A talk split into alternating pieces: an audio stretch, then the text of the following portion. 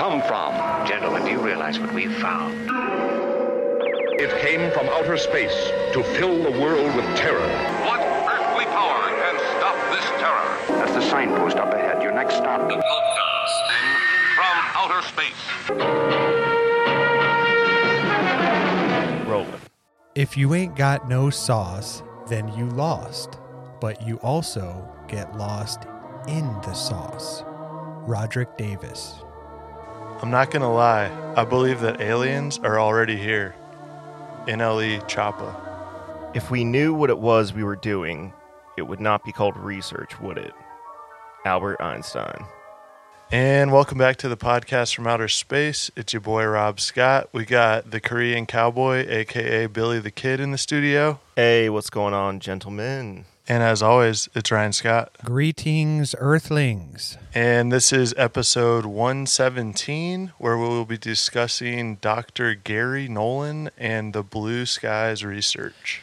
Yes, uh, this one gonna be a little different, boys, because uh, you know I'm doing this research, and what I thought started out to be like a simple case on this gentleman Garry Nolan actually ended up being more of a history type episode, uh, and a pretty damn interesting one, if I do say so myself. So. In this episode, uh, we are going to take a look at UFOs within academic circles get into Dr. Garry Nolan and some of his research before taking a look at Blue Skies research and the history of Pergamon Press. Now, of course, this episode also fits into our larger Alien Summer series, uh, where last week we discussed Majestic 12. Um, so let's press on in our pursuit of connecting the dots on this UAP phenomenon, perhaps bringing us one step closer to the truth, further into the rabbit hole, or deeper into the mud and quicksand that is ufology. Uh, perhaps we will be dipped into the bullshit, lost in the sauce, as they say. Who the fuck knows? We are just here to present the facts as they've been researched, you know? Uh, now, before we start off, ha- had either of you heard of any of this stuff? Dr. Garry Nolan, Blue Skies Research, Pergamon Press prior to Alien Summer or looking into this stuff? No, uh, I never did, but it's all really interesting, and you know, we're going to further extrapolate down the line, getting to you know talk about the science and all that good stuff. So Okay. I'm stoked. Extrapolate. I like that scientific term. We're getting scientific here, guys. Big vocab words. Oh yeah, Um, I don't think I ever heard of Garry Nolan per se, but uh, maybe like briefly looked over the Blue Skies research before in one of our earlier episodes. Okay. Okay. And anything interesting popping out there that you found or what? Uh, I mean, kind of just seems like the the same old story, you know, just researching what we don't know about and uh, not really getting any, um, really not getting anywhere with it. okay, all right. All right. Now now honestly, so the more you look into this, the more complex and weird it becomes. And I mean, you can't make this shit up, guys. And we'll go deeper into this next episode uh, because I've got a, a special one planned, a mega deep dive into the wider whole UFO story. Um, that'll be our coup de grace to Alien Summer, you know? Um, but essentially, a snippet of that is basically you look at the US government, and for a long time, they routinely ignored UFOs. Uh, sometimes they'd issue full on false explanations when pressed on the matter. Uh, this created an attitude of indifference uh, to the subject as a whole, and some would argue that this was irresponsible or outright disrespectful to credible, sometimes expert witnesses. Um, and you know, we know this from our past episodes on encounters and sightings that the attitude was not this attitude was not always the case. Um, you know, looking at the decades that followed World War II, uh, about a half of all Americans, including several former presidents, accepted UFOs as the truth. Uh, we also know that the government took them seriously enough to launch their own investigation, what became Project Blue Book. Uh, now, I am completely fascinated by this early period pertaining to like the history of UFOs. That's why that's why I like to look at a lot of these classic cases, why we've done episodes on them. And again, on those episodes, we also talk about like, you know, sci fi's entering the cultural zeitgeist. And so maybe that played a role in what people believed or shaped the phenomenon, so to speak. Um, but, you know, that's neither here nor there. Maybe we'll get into that more on the next episode. But somewhere along the lines, it seems that the attitude shifted. Now, many would point to the Condon report as uh, as being the catalyst for this. Um, so, in 1968, nuclear physicist and a pioneer in quantum mechanics, Edward Condon, uh, and a bunch of other scientists, they look at Blue Book's findings and a ton of earlier reports uh, from the time, and produced a final report that said the study of UFOs was unlikely to yield major scientific discoveries. Now, basically, the whole, I guess, take home message, the TLDL of the report uh, was this quote, Publishers who publish or teachers who teach any of the pseudosciences as established truth should, on being found guilty, be publicly horsewhipped and forever banned from further activity in these usual honorable professions. Truth and children's minds are too precious for us to allow them to be abused by charlatans. horsewhipped is a little uh, brutal, I would say, right? Yeah, it's almost um, you know, like back in the day when they would torture people. yeah, that's, that's what the scientists wanted to do. It's, it's insane. It's like it's like I'm going to tie you up on a you know against a wall and just hit you with really sharp chains. If you preach this shit, Yeah, he's Like, basically God, dang.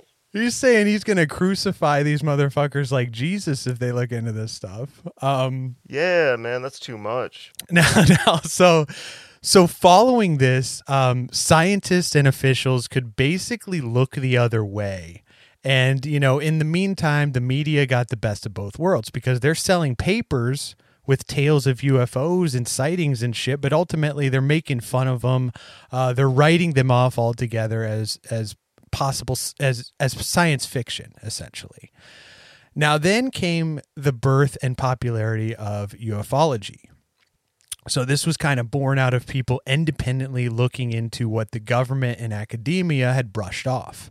Um, however, this would probably add more mud to the water as ufologists a lot of times like to die on the cross for certain historical encounters like Roswell.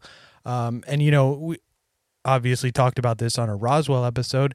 Cases like that that are so big, like any solid evidence that might have once existed has become endlessly entangled within its own mythology. Now you throw in the legacy of Cold War paranoia, and the UFO issue uh, became a never ending game of ping pong, bouncing between legitimacy and utter bullshit. Um, but hear me out on this and let me know if you guys agree. It seems that the attitudes are starting to shift back into the realm of legitimacy. Uh, since the groundbreaking 2017 New York Times article on the government's UAP program, the government has essentially reversed its official position, which had been publicly ignoring UAPs. And for the sake of this episode, guys, UFO, UAP, that's going to be interchangeable. Um, so now they're starting to tackle the subject openly. Um, and we've discussed this on and off on this show for the last five years or so, you know, periodically given updates or current event episodes discussing um, everything with, you know, Tom DeLonge and the Tic Tac footage ever since that came out. And there does seem to be this ongoing shift in attitudes towards UAP that has been going on for the last few years, at least maybe in terms of the government. Now, is that is that would you agree there, or is that off base? Um, I mean, I don't think it's too off base, but it also just kind of makes me wonder, like, back in the day when all this research really started, like when shit really started to hit the fan, if you will, for lack of a better term. Uh, that was like height of the Cold War, you would say, yeah.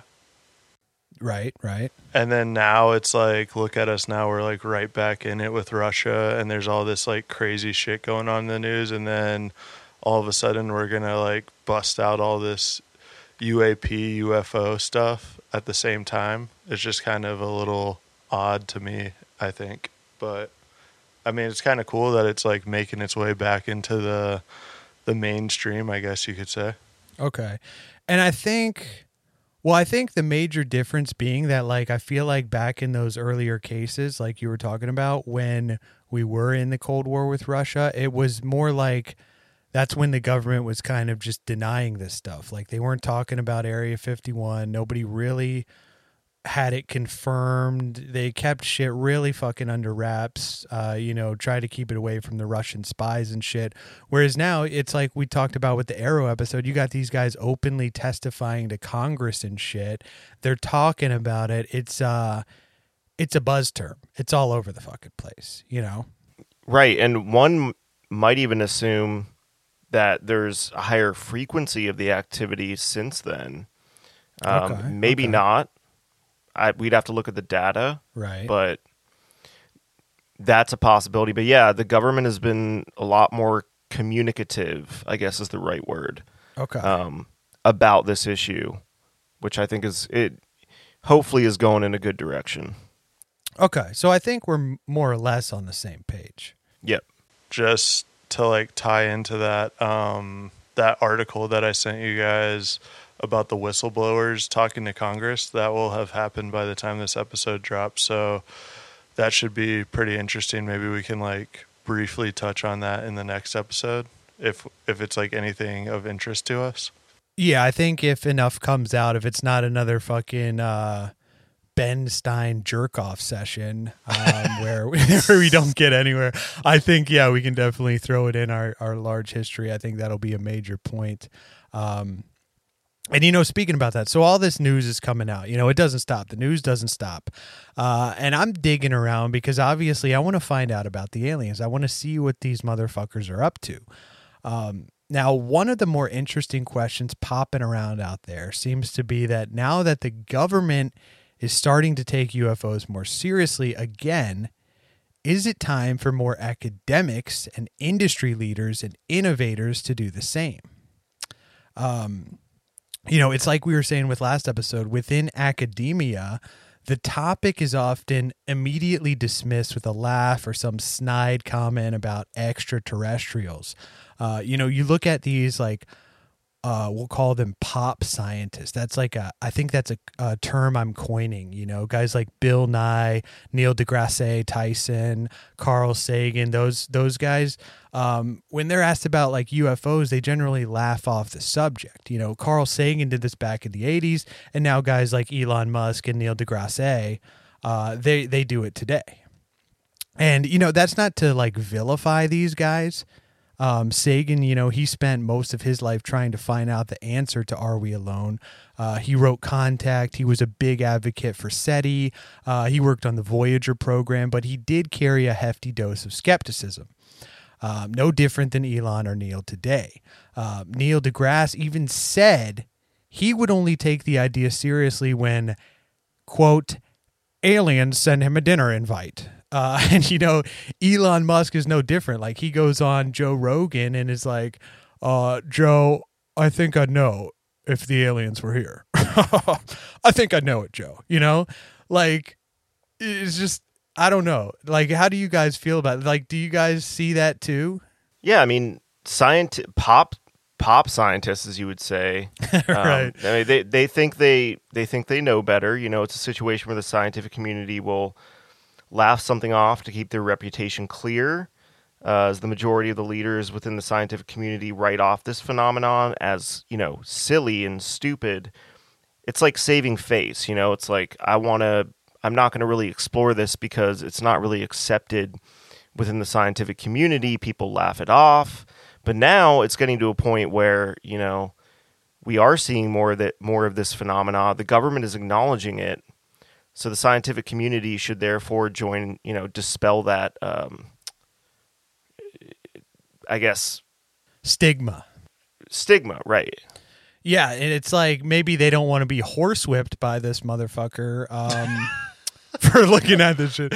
No, but I was wondering, like, were the scientists of, I guess, like, you look at back in the day, like, I guess it is still the same because, like we said, pop scientists, but like guys like Einstein, Einstein, Enrico Fermi, or even like J. Robert Oppenheimer, they were like celebrities back in the day, you know, like.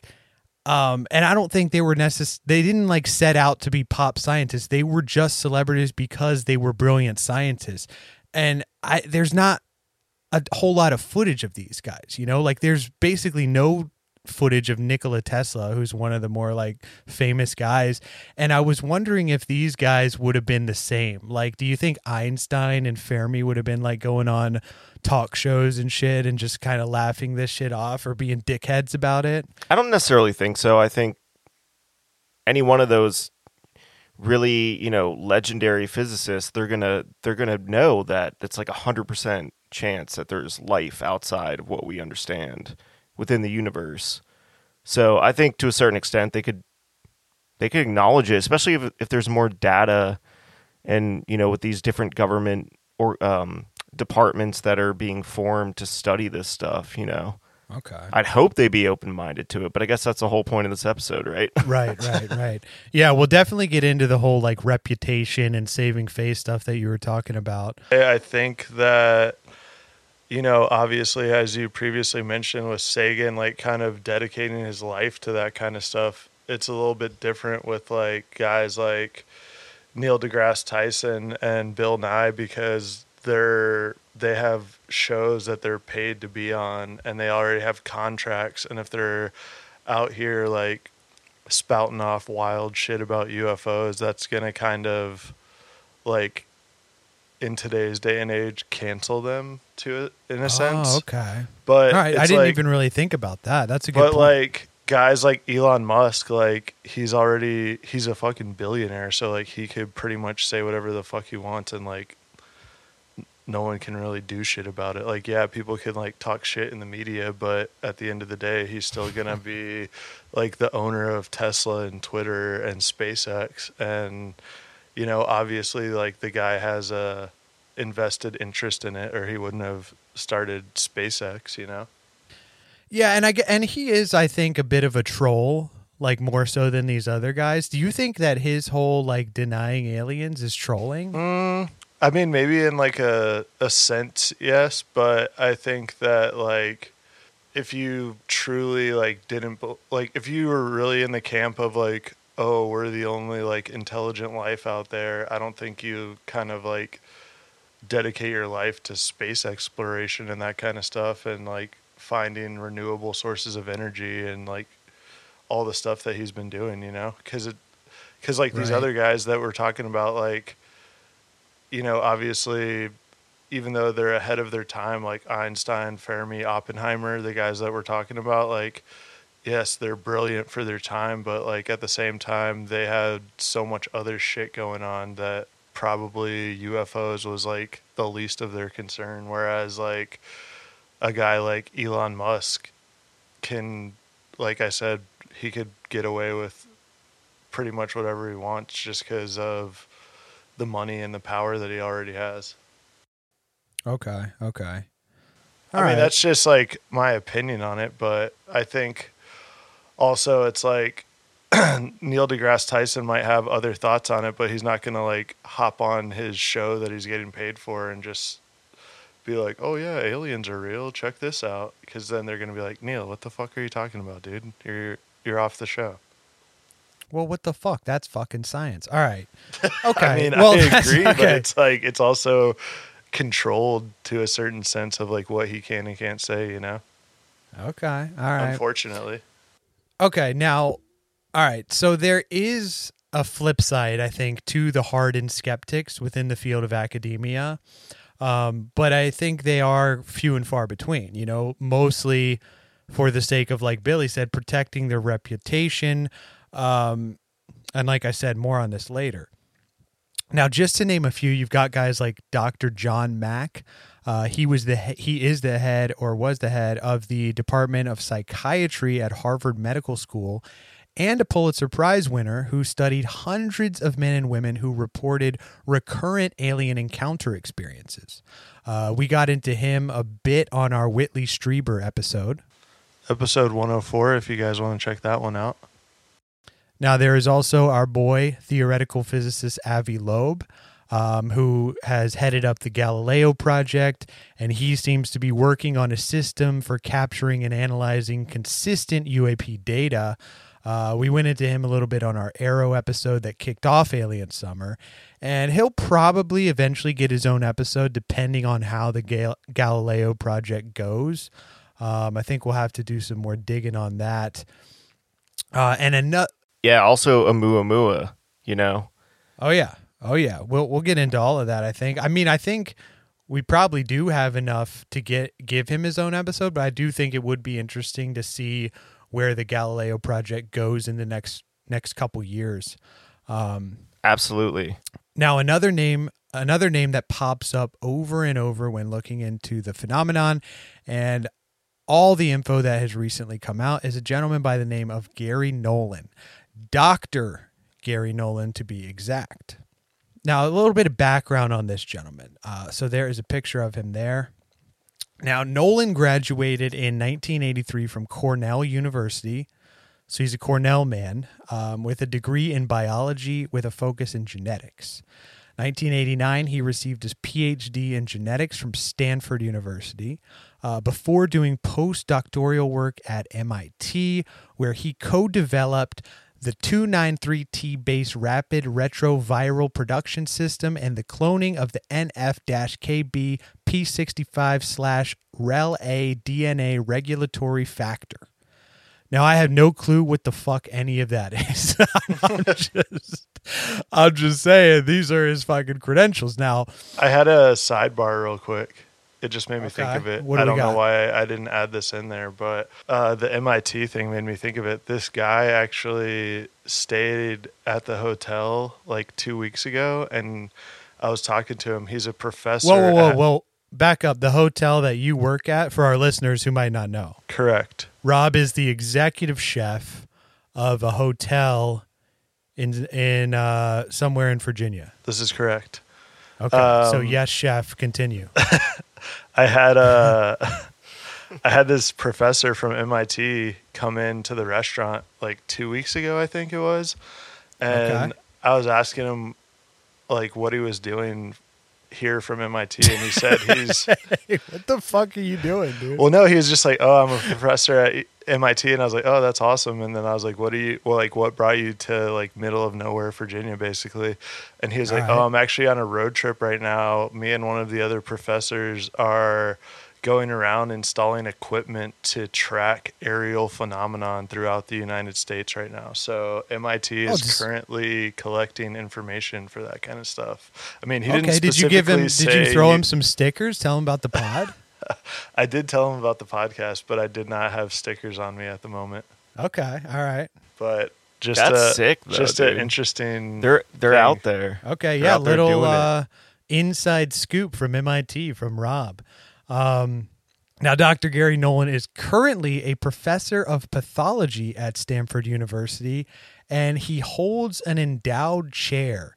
Now, I don't really know, I don't really understand what this academic shit is, but I think like an endowed chair, isn't that like you're basically like carrying on the torch of all these like super well-known scientists and they've set up like trust funds and shit for you to have like continuous funding i think is what that is I believe guys that's know- correct. okay Now, I- I have not the slightest fucking clue as to what that endowed chair sounds so proper. right right i mean it's academia dude these guys are fucking pompous dickheads like we were saying He's the Um, big dick on campus, basically. Yes, yes. Now, Dr. Garry Nolan, so his research spans from cancer to systems immunology. Um, he's got over 300 research articles published. He holds 40 U.S. patents. He was involved in the founding of eight biotech companies, and he is honored as one of Stanford's top 25 inventors. So this guy, you know, he's got the awards and honors, yada yada. He's a big time in the field of medicine. It's no secret He's got the credentials. Guy's a swinging dick academic. Are you sure he has his credentials? They they might have been they might have been fully wiped. Well, if he has, They might be. No, he- uh, they could be bogus. Might be Bob Lazar. dude, he has the endowed chair, man. He showed it to me. Uh, no, this guy. I mean, I Oh, thi- that's personal. his credentials are fucking not questionable. This is not a Bob Lazar type. He's not just lying about this. I, I know. I'm I'm just being a dick. Right, he probably he probably does have his credentials. Uh, not a probably. We don't want to spread misinformation. He definitely has his credentials. Like Rob said, he's 10-4. he's a big dick on campus. Um, now, for the last 12 years or so, Dr. Nolan has also been working with a number of individuals analyzing material from alleged UFOs, as well as studying the biological effects on those who claim to have witnessed UFOs. Now, since the formation of the United Aerial, uh, the Unidentified Aerial Phenomenon Task Force in 2020, which, as we talked about, is now kaput, multiple publications have reported Nolan's involvement with the Pentagon and the CIA investigating samples of materials allegedly ejected at sites where UFO sightings took place. Um, yes, allegedly in quotes. Now, his gateway into UFOs pretty interesting too. So Nolan himself, he said he was always an avid reader of science fiction. So of course, when YouTube videos about UFOs begin to pop up, he's going to watch a few. Now, he began to take notice of Steven Greer's claim that this little skeleton found in Chile uh, might have been an alien. And that is the country Chile, not to be con- like they didn't find this at a Chili's restaurant. it would be cool if they did that. That would have been weird. Just came out on his order of fajitas one night. yeah, yeah. They found this little alien at the Chili's down there. Um, now Nolan starts thinking, okay, I can prove or disprove this.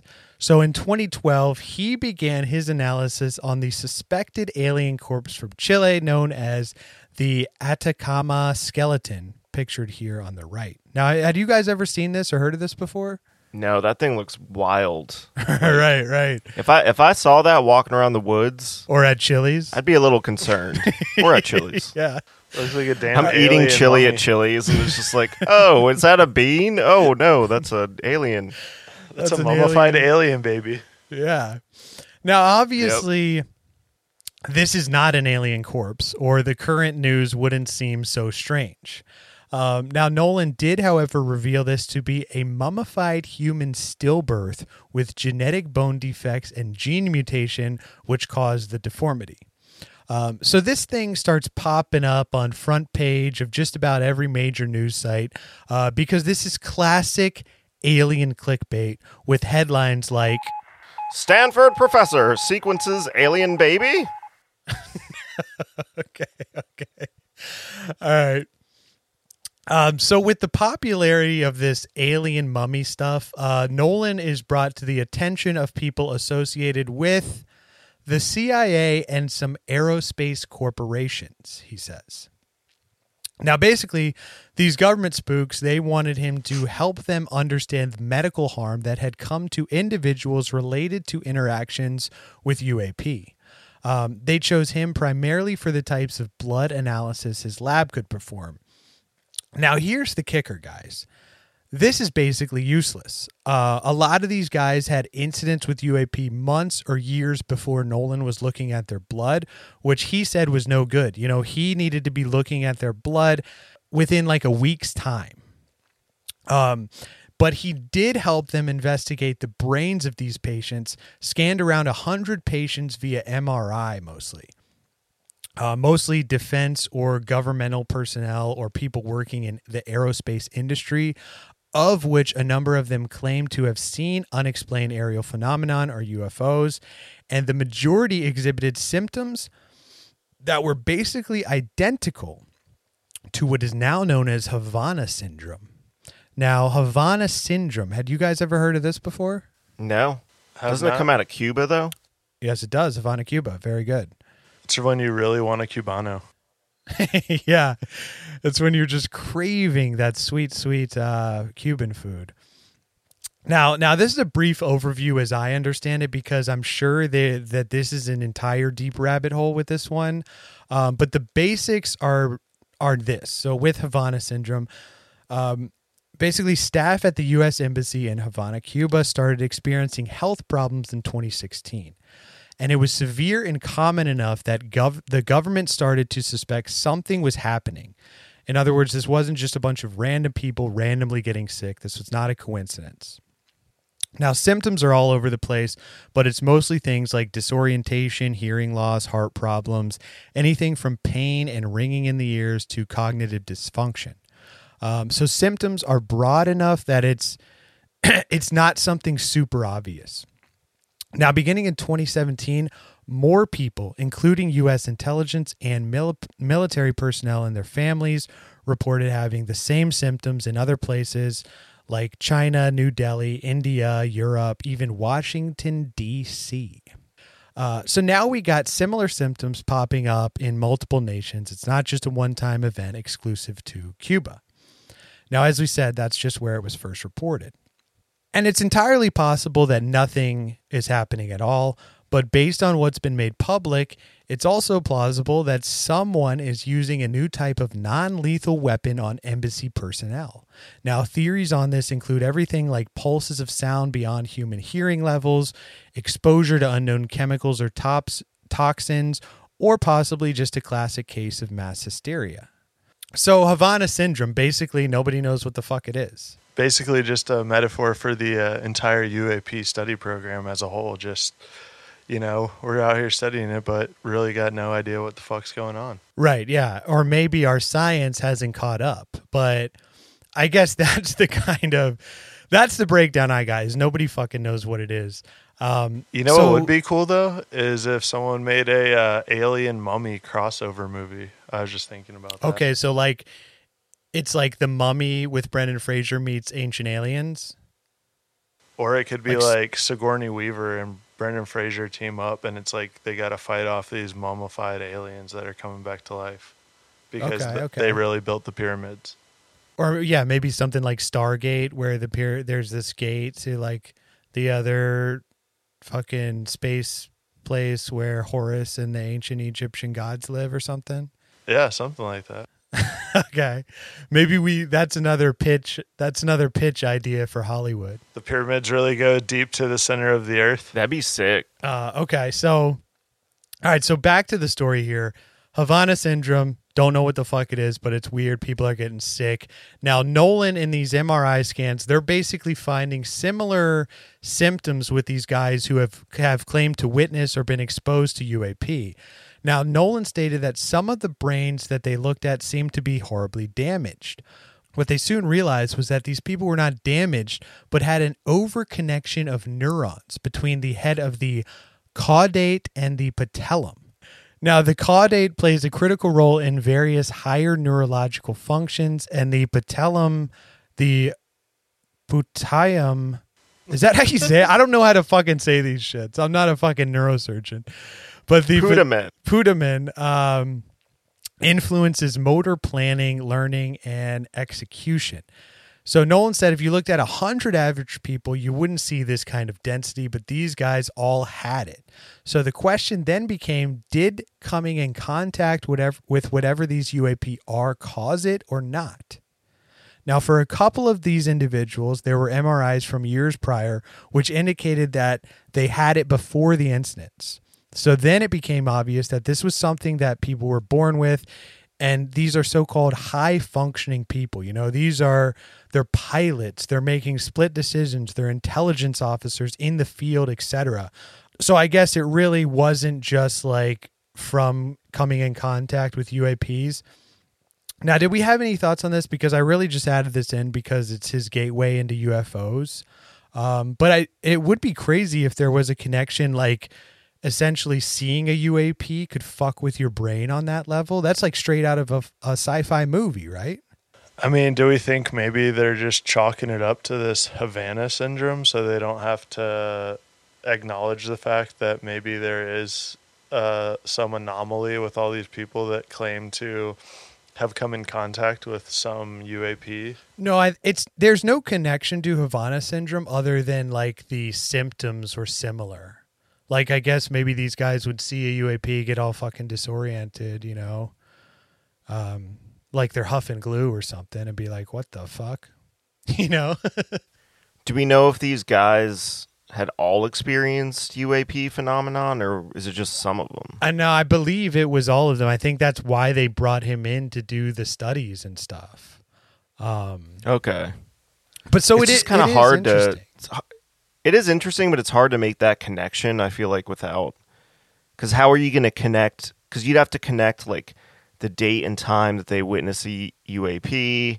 How would you even like tie the science into physical symptoms? Like, f- how can you tell it would be from that craft? We don't, we don't even know what the craft's made out of. Right. And I think that's what he was getting at with MRIs. Like he's saying, all right, they had the interaction. They wanted us to study this guy because he had some kind of symptoms. And then he realized looking at older MRI records, oh, they always had this density of like connected neurons. It wasn't specific to like after seeing the UAP.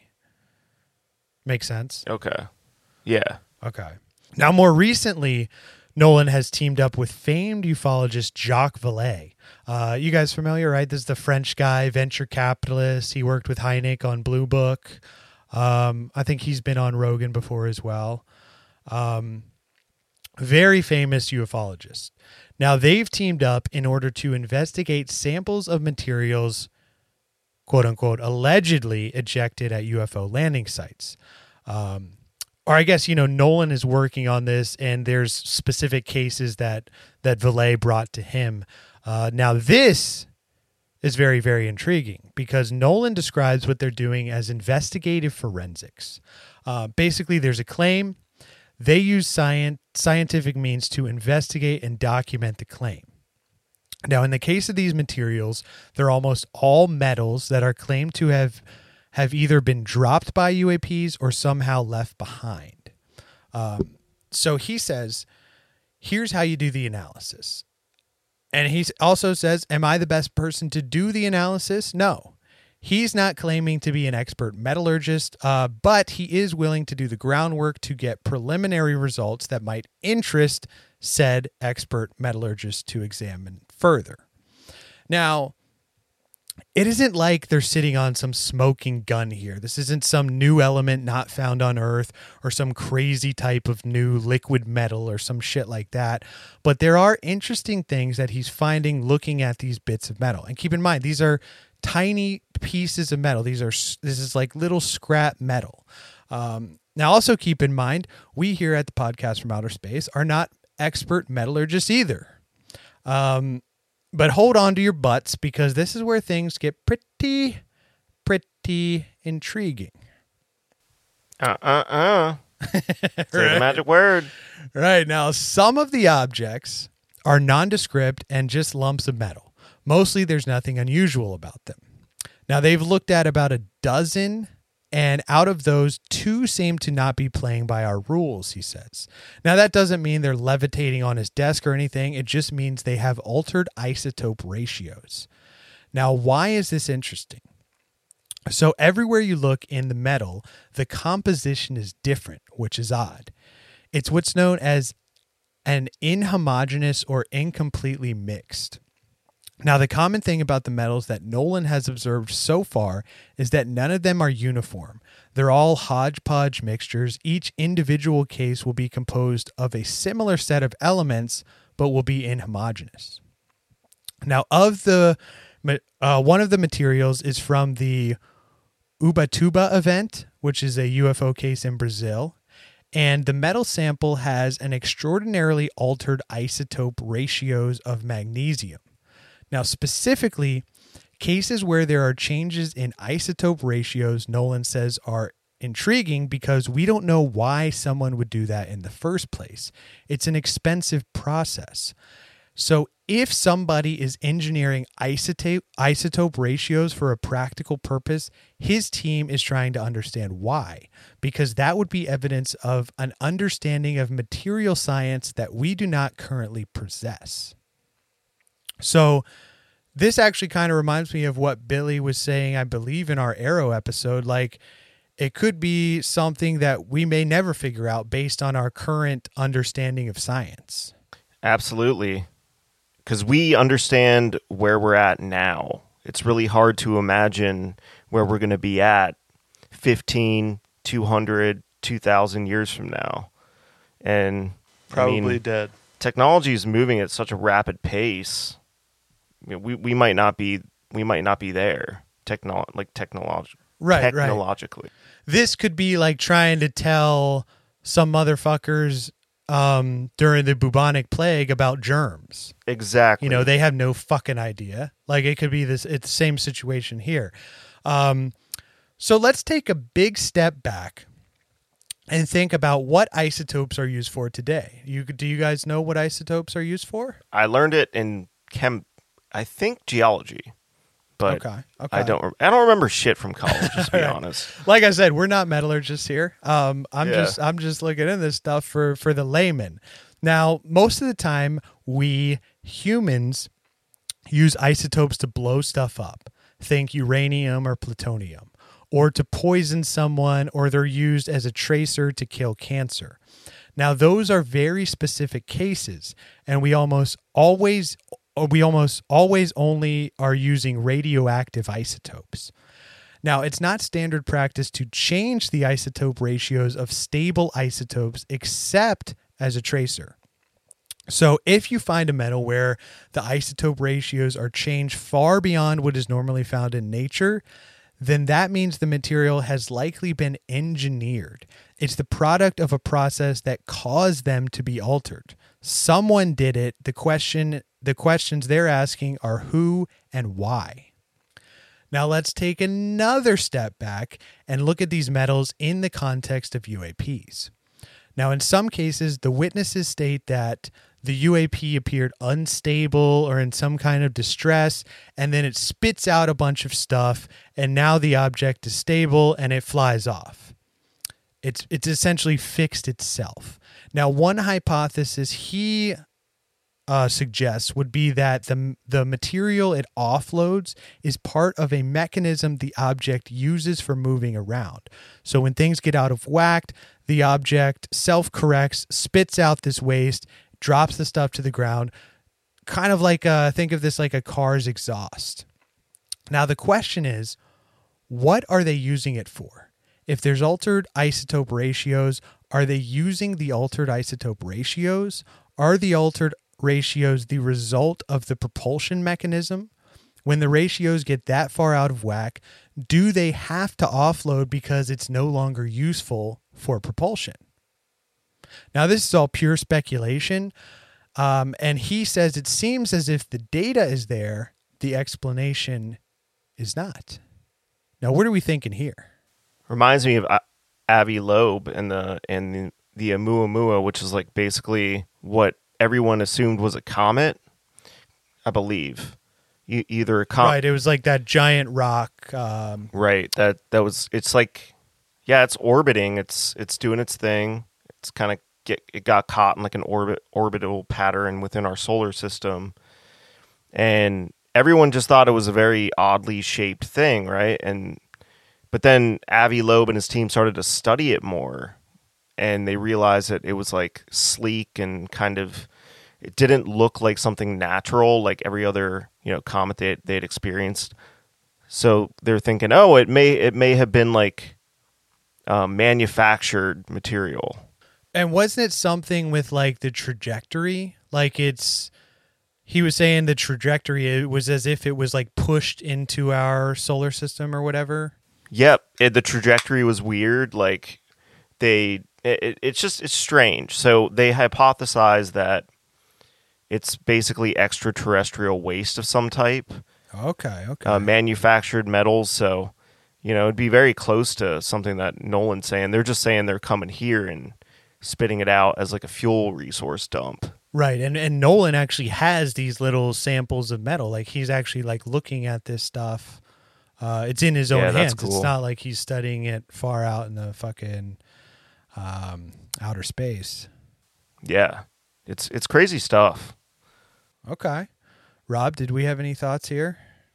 I mean, I guess like just going off what Billy said, I mean, it seems like if the guy's hypothesis is that it's spitting it out as like a like a like you said like a car exhaust, then that kind of makes sense, but it's like you're not really going to know the answer to the question until you come in contact with like one of the objects that's actually like dumping these materials, you know? Right, right. We wouldn't know. Yeah. It's like trying to figure out a car's engine by only looking at exhaust fume. And like all this is just completely hypothetical, right? I mean, I mean, his like I guess it's his theories on the propulsion shit is like, yeah, that's just him speculating on on like why it it is that. I mean, this could be like we said, something totally fucking different that we have no idea what the fuck it is. Probably is that. It's kind of like um just as an analogy like if you never saw a chicken and you just found a fucking egg and you're like what the fuck is this thing? You know? Right. It's like you can like and then you're thinking all- which one which came first, the chicken or the egg? well, no, you're just like, what the hell is this thing? Like, what did it come from? What is it used for? Like, why are, why are these things laying all over the ground? And then if you never actually see the chicken, then you're stuck. Like, you can analyze it and break it open and study it, but if you don't know like the original source that the material came from, then it's kind of hard to have like a definitive answer on it. You know, All right, so this metal is possibly eggs, alien eggs. alien eggs. right. They're just All dropping right. them off. So, so if they do, if if if uh, Nolan and his team do fit the pieces of this puzzle together, that he says that could open up new opportunities for high performance craft materials on and off planet. Now, him and Jacques Vallée, they plan to go through the academic peer review process, which in their minds could greatly advance academic respect for the subject. Now, peer review, keep this in the back of your mind for the latter part of this episode. Now, back to Dr. Nolan. So, so just this year, the doctor spoke at the SALT iConnections conference in New York. Now, here are some highlights from his panel, and I pulled these off of a uh, Reddit post, which had a, a video of, of his talk there. And and Nolan himself this guy's all over Reddit. He has an account and he like posts in here and he actually commented on this thread. Now here are some highlights from his talk at the panel. So he said about seven years ago he was two weeks away from seeing a recovered craft that crashed but the rug was pulled out from underneath him. We talked about this in our AARO episode. This happens all the fucking time. Now, he also noted at the conference that a whistleblower had testified to Congress and created a hornet's nest in Washington. Now, we now know that this turned out to be David Grusch. Now, some other opinions that Nolan holds are that the Wilson memo is legitimate, which we got into on our MJ12 episode. He also thinks that Bob Lazar is a fraud, and he agrees with Dr. Eric Davis's opinion, which is that he basically worked at some low level capacity near or around Area 51, but made up the whole alien reverse craft story. He also said that Richard Doty is full of bullshit. That's the guy who we said was working for, I, th- I think it was the FBI or some intelligence agency, and he said the whole thing was a psyop with like aliens. We discussed this in our last couple episodes and heavily in our Men in Black episode. Um, now, he said some trusted names on the topic are Stanton Friedman, Jacques Vallée, and Avi Loeb, and he had a low opinion of Neil deGrasse Tyson. He also wow, wow, wow.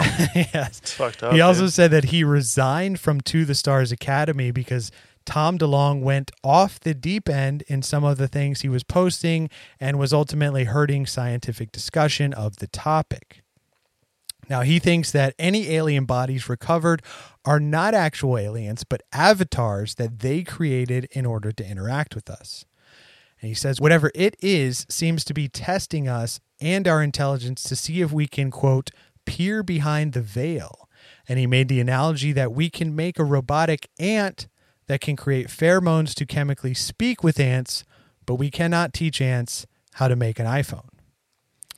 Now, Dr. Avi Loeb, he also says, went from a non believer to fully believing extraterrestrials are here in under a year due to all the groundwork that has been laid out evidence wise.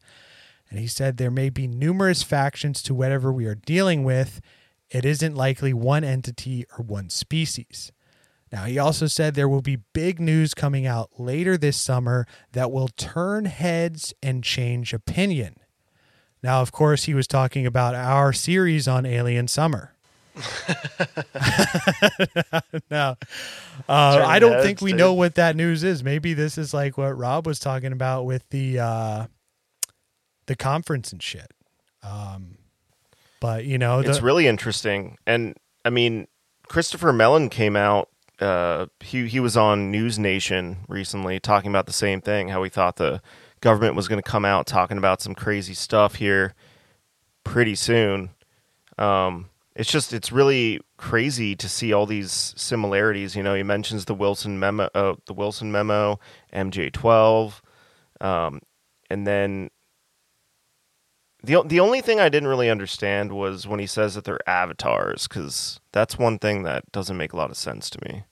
so you're familiar with the film, right? I mean, vaguely. Dude, I'm being serious. I've I've never seen the film, but I know the plot, and I think it's the same. Think about like the Matrix when they fucking plug into the Matrix. Maybe I think he's getting at that's what these aliens are doing, and I think there was somewhere I heard, like you know the Greys, typical Gray, the big eyes, gray skin. Like someone was mm-hmm. saying that if you like you know, again, insider, this was like some cryptic fucking forum post on like alienation.com or something, but it's like people who have examined these bodies, like the gray, their gray skin is actually just a spacesuit, and those big eyes, like when you peel them back, they're like goggles that are connected to like their eyeballs or something. So maybe I don't know, maybe it's like that, like avatars as in they're like drones or something. They're not the real aliens, they're just whatever this intelligence made to to come here and contact us or some shit. Does that make sense? That makes a lot more sense, yeah. But at first, I was kind of like, "What?" But I guess they're all reporting kind of similar things about like the bodies and all that. It's it's just a lot. A lot's kind of coming full circle a little bit. It's kind of weird. They're just sending out their AI to communicate with us, not actually coming themselves. Yeah, and it, I mean maybe it is like full, it is fully like Avatar, dude. I think fucking um James Cameron has been like let in on some insider shit. I think he knows more than than he's saying because he made Avatar. He fucking has explored the Titanic in deep sea like 30 times or some shit. And uh remember the premise to that movie The Abyss where like there are some form of like evolved aliens that have been living in our oceans for years? Yes. Yeah, dude you can't find that movie anywhere. I was looking for it to rewatch and, and like trying to get an idea and you can't find it anywhere dude. It's not even on amazon prime to rent. It says currently unavailable. Is that possibly because there's some deep connection? I think fucking james cameron's like an inside guy or something. He might be. The aliens let him go explore the Titanic. I, I think so. Maybe the aliens are living in the fucking Titanic. They probably crushed that uh that submarine. The Oh, um it wasn't an iceberg. It was just a UAP in the water. Oh no, uh, no, no, the submarine that went to explore it that cru- that got crushed. What was it called? Like uh with all the billionaires. It was huge in the, the The Titan. Yeah. What Titan. was that? Yeah, The Titan. I think the yeah. aliens fucking crushed that because these guys were getting onto the trail. Too close to the Um, name Titanic. Never right, had a right. chance. Now, now, when it comes to information that Nolan has personally been told by individuals within the U.S. intelligence community, he says that he has indeed been provided compelling information. The number of individuals he's spoken with and the information they've provided leans him towards believing at least some of it must be accurate information. However, he still hasn't been shown hard physical evidence of UAP, for example, a whole craft, bodies, that kind of shit. So Nolan also says that he is uh, prepared to accept that he could be mistaken, or even that some of the information might have been provided with the intent of misleading him.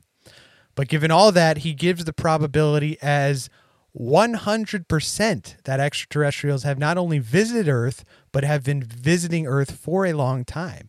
He also um, shared his speculation that what has visited Earth are simply, Billy, as we were saying, emissaries, possibly remotely controlled drones or some type of AI, and that these are regular occurrences, and that some governments have retrieved artifacts from these extraterrestrial craft. That's a hell of a connection to have if you're sending out remote controlled devices to another planet. I mean, aliens, man, or excuse me, extraterrestrials, man. Emissaries, Um, dude. AI. yeah, AI emissaries. Now, Nolan basically says the crux of the whole UAP issue is why are we afraid to talk about it? He says it's interesting that suddenly in the last year it has come to national attention.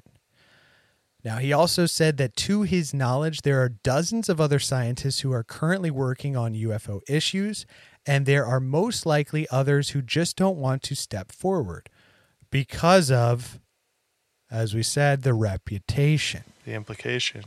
because of the implication. They don't want to send the real people because of the implication of what might happen to them. Right, right, right. Um, now, part Well- of the prop. I mean, sorry. The only thing I'm having trouble with with that statement is this is not the first time that there it's coming to national attention. This is like maybe you know, for people that are around our age, like the first time that we can remember it being in like the national media, but I mean f- dude, if we were alive when in the 40s and 50s, like during the time when Roswell happened, like that shit was Yeah. probably all over the news, dude. But see, that's I where mean, I was obviously, getting at. like obviously not in the same way, but I think it's like because of the history of like sweeping things under the rug and calling everything a weather balloon and like never coming out and saying the truth. I think that kind of like hinders everyone a little bit from actually get like diving more into the subject because it's like even if they do come up with something interesting or like get somewhere with their research, it's just like, hey, dude, you're getting shut down. You can't talk about this shit. Well, yeah, that's where I was getting at at the beginning with the whole ping pong between legitimacy and not. Like, yes, in Roswell, this was all over headlines, but they were just saying, hey, weather balloon, slap weather balloon on every encounter. And then it was kind of like we said, stigmatized.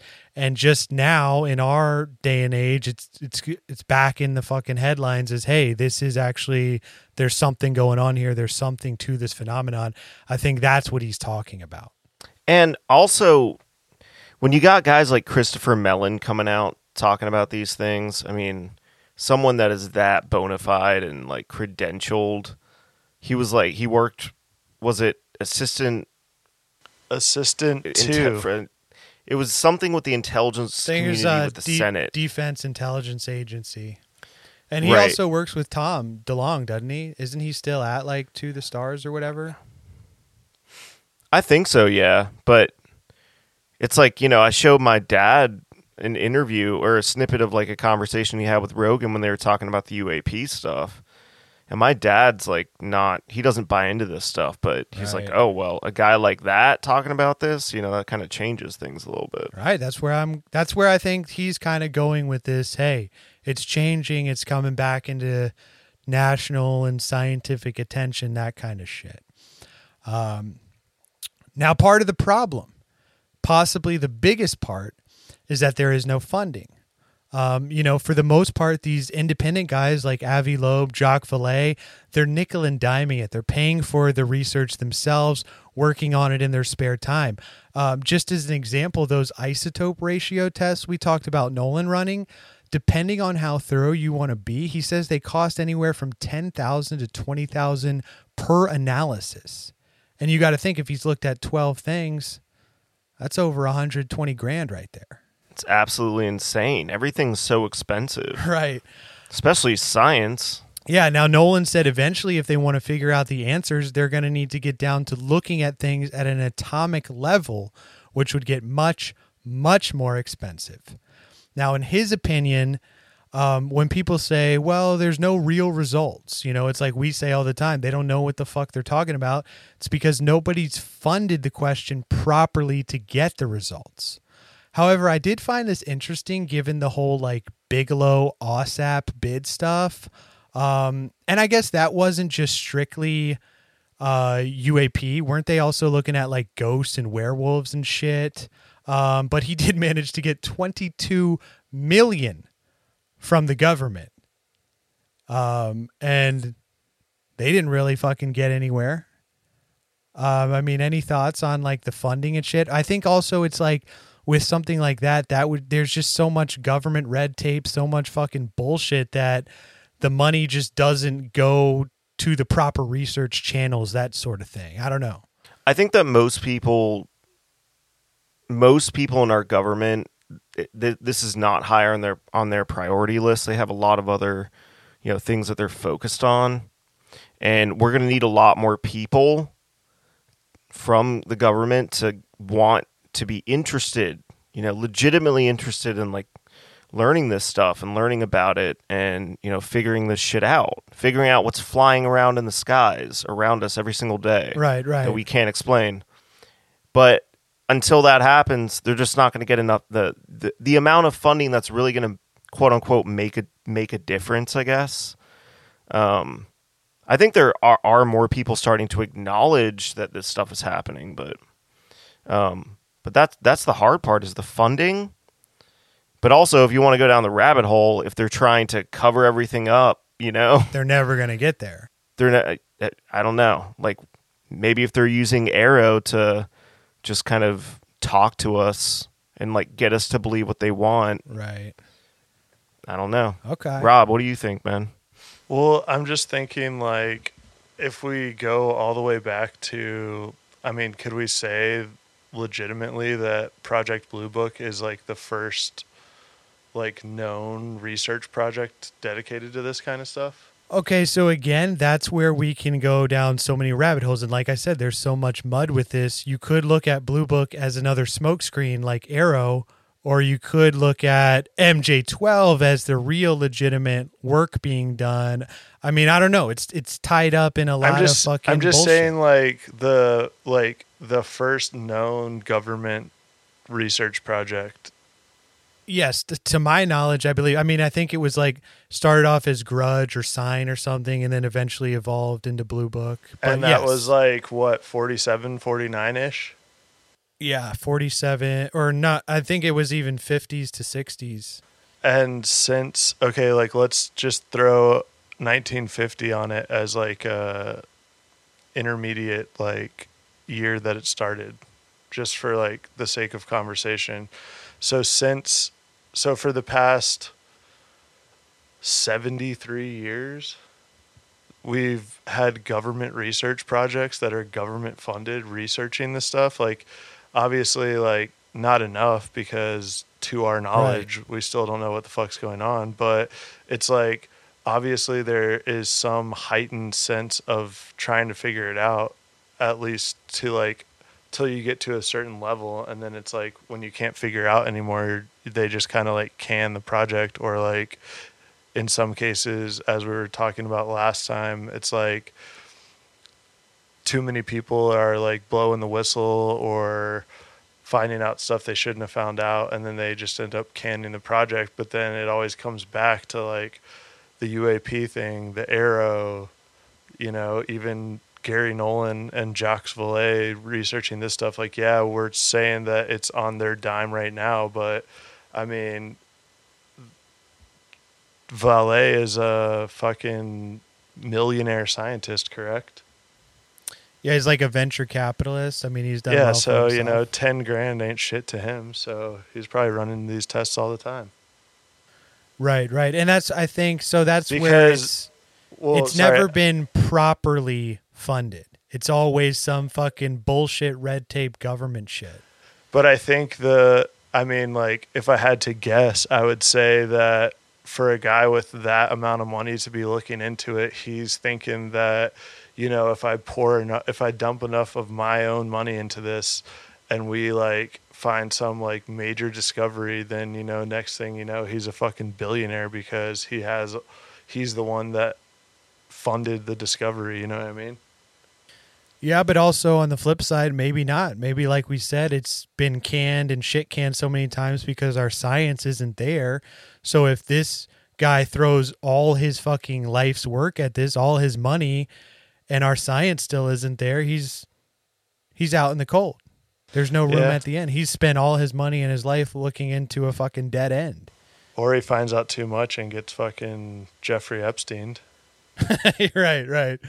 Um, But I mean, it's like I think it's actually kind of smart from that perspective because if he's operating independently, like he can basically do what he wants to do with that information. He doesn't. Ha- he's not under the fucking watchful eye of Big Brother. I mean, like yeah, I'm sure to an extent they're probably monitoring him at some level just to figure out like what the fuck's going on behind closed doors, but it seems like it's kind of just like an independent project at the moment, correct?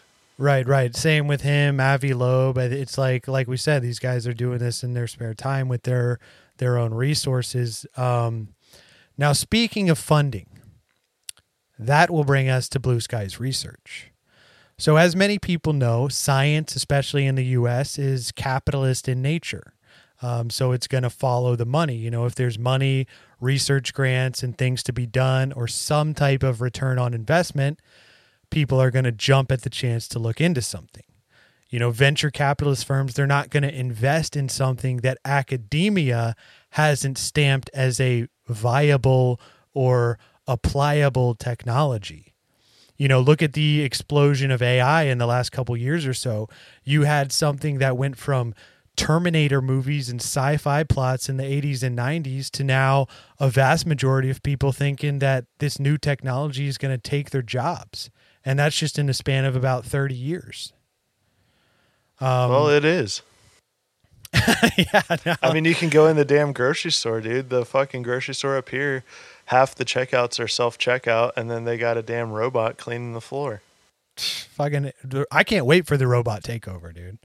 The robots are coming, dude, and I for one am a, a, an ally. They're already here, bro. Yeah. You seen the fucking uh, what? Who is it? Boston Technology that's doing the like the police robots. Oh yeah, Boston Dynamics or something like that. Yeah. Whatever. RoboCop. thing, right? That's some sci-fi shit. RoboCop, dude. That's reality in a few years. Okay, now so back to back to the subject at hand here. Now the term blue skies research or basic research essentially implies a freedom to carry out curiosity driven research that could lead to outcomes not forecasted at the start of an endeavor. So it's it's research where real world applications are not immediately apparent. There's no clear goal. The opposite of this would be applied research. Now, proponents of basic research, they argue that unanticipated scientific breakthroughs are sometimes more valuable than the outcomes of agenda driven research, pointing to advances in genetics and stem cell biology as examples of unforeseen benefits from research that was originally seen as purely theoretical in scope. Now, Blue Skies research often challenges accepted thinking and introduces entire new fields of study. But because of the uncertain return on investment, blue sky projects are politically and commercially unpopular and tend to lose funding to research that is perceived as being more profitable or practical. Now, since about the late 60s through the 70s, most science has switched to short term, goal oriented research projects. Um, with this type of research, there's also the pressure put on researchers and scientists to demonstrate the practical applications of their work. In other words, they have to predict their findings and estimate short term impact. Now, some hold the view that this stifles the creativity needed for scientific discovery rather than stimulating it. That being said, there seems to be a need for prominent scientists and universities to help the media, the public, and in turn policymakers to understand the importance of giving scientists the freedom to challenge accepted thinking rather than being shackled by it. Encouraging an avenue for blue skies research could have immense influence over future scientific discoveries. Now, one big proponent of this was none other than alleged MJ12 member Vannevar Bush. Check out our last episode for more on this guy. Now, so he wrote this paper that I was reading called Science the Endless Frontier.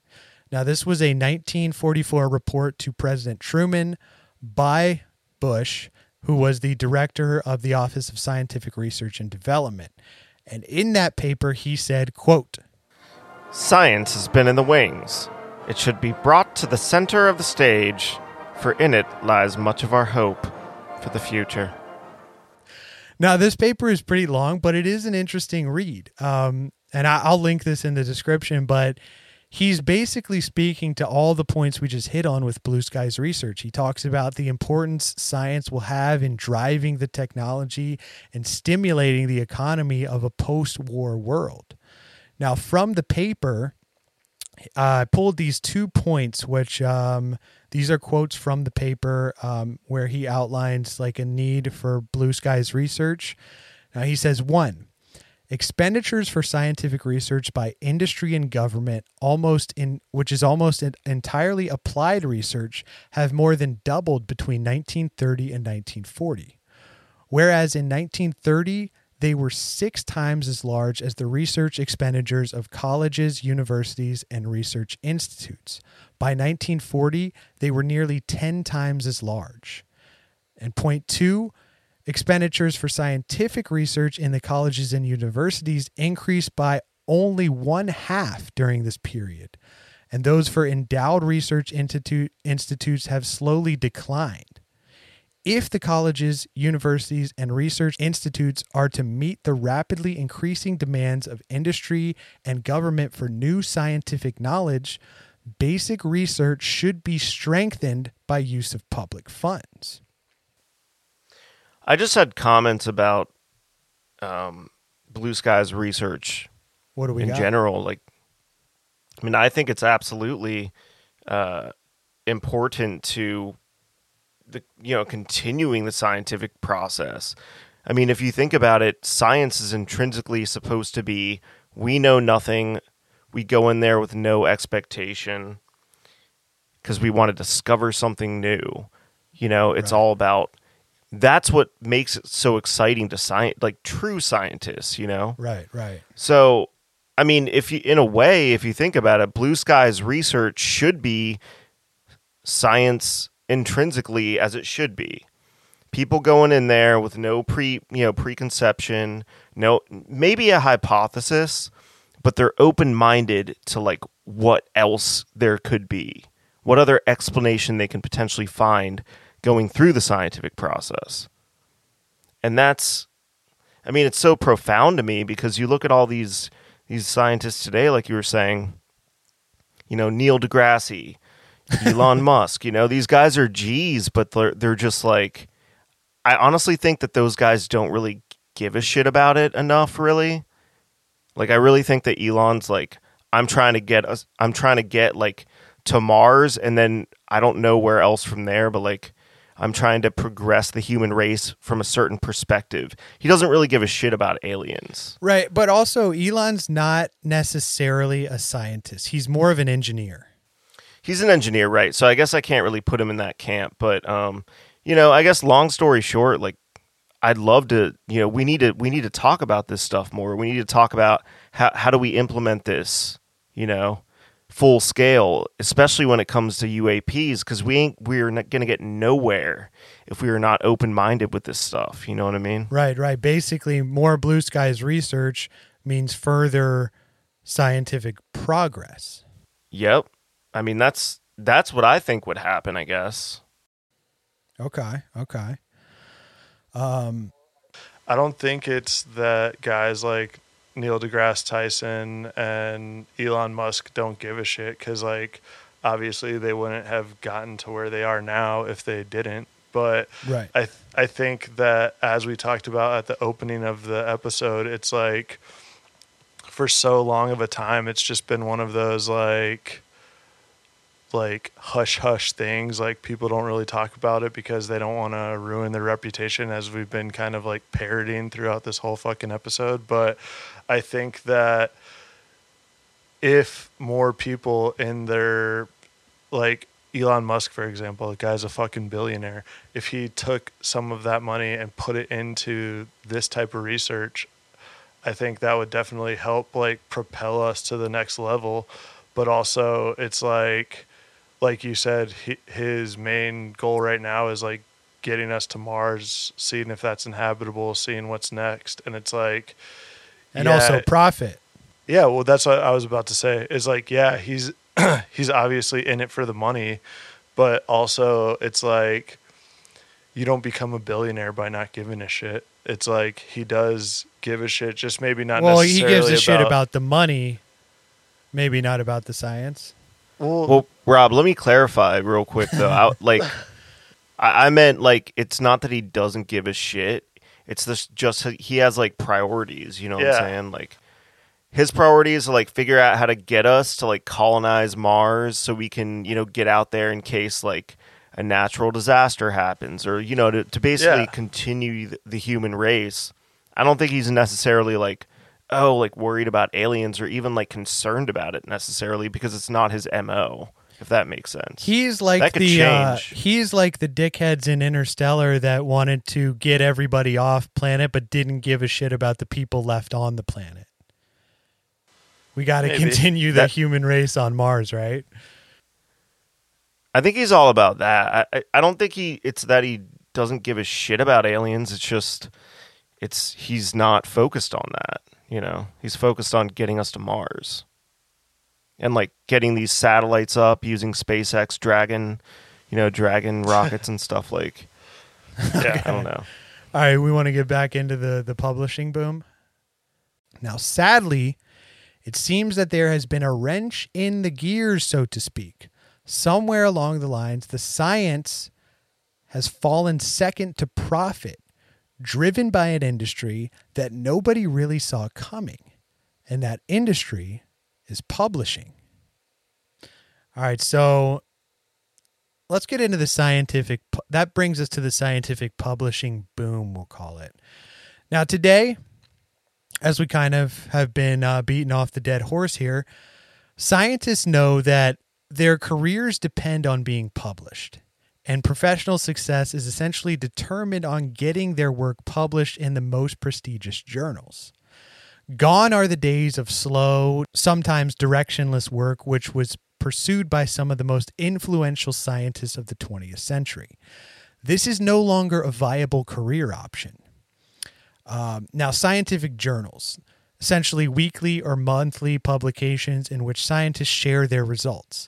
Now, despite the narrow audience, it's an astonishingly big business that rivals the music and film industries in size, yet seems to be far more profitable with total global revenues of more than $24 billion. Now, the way this process works basically, scientists do their work mostly with government funding. They then give it to publishers for free. The publisher pays scientific editors whose job it is to judge the work, decide if it's worth publishing, check for grammar, that type of shit.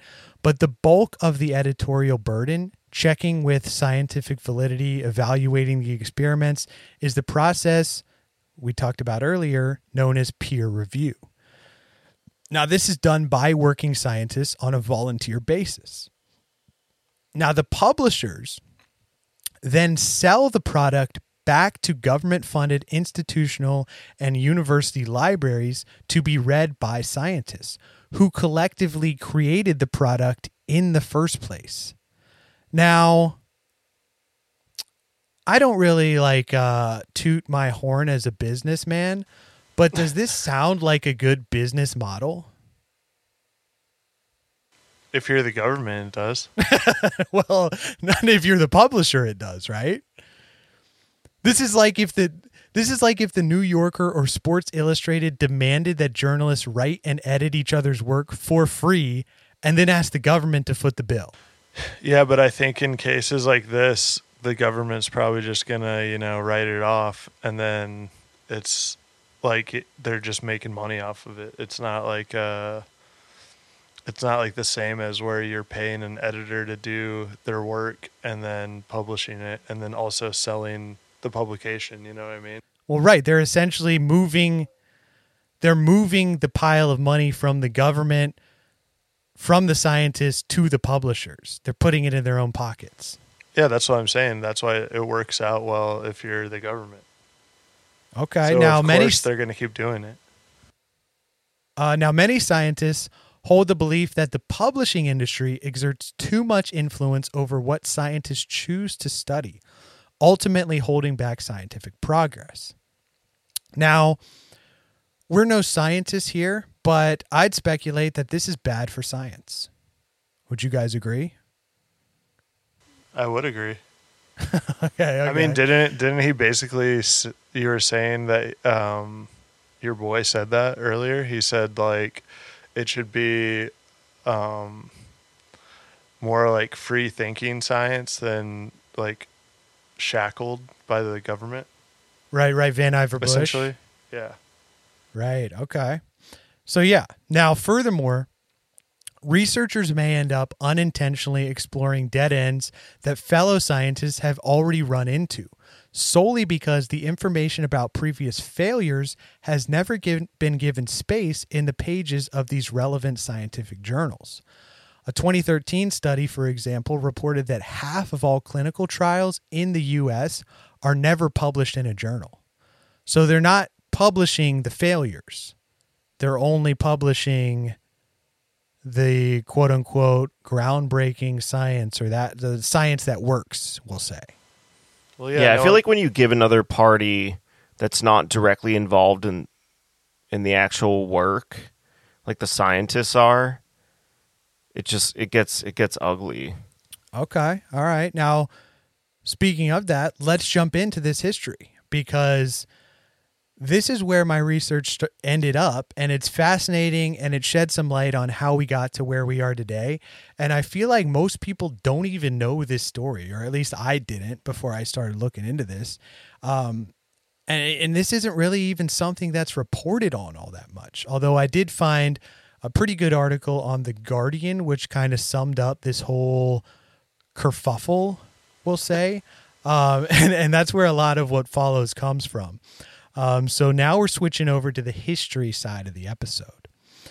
So, in the scientific boom years after World War II, entrepreneurs built fortunes by taking publishing out of the hands of scientists and expanding the business on a previously unthinkable scale.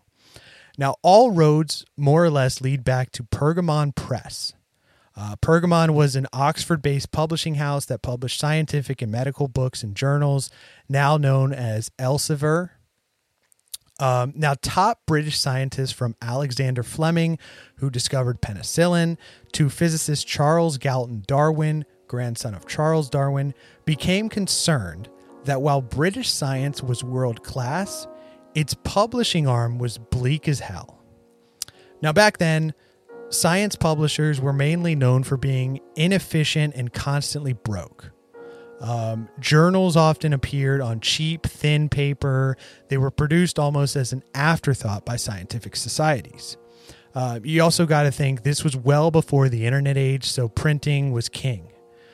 Now, the government's solution to this was to pair British publishing house Butterworths, now also owned by Elsevier, with renowned German publisher Springer in order for Butterworth to learn how to profit on journals, and British science would get its work out at a faster pace.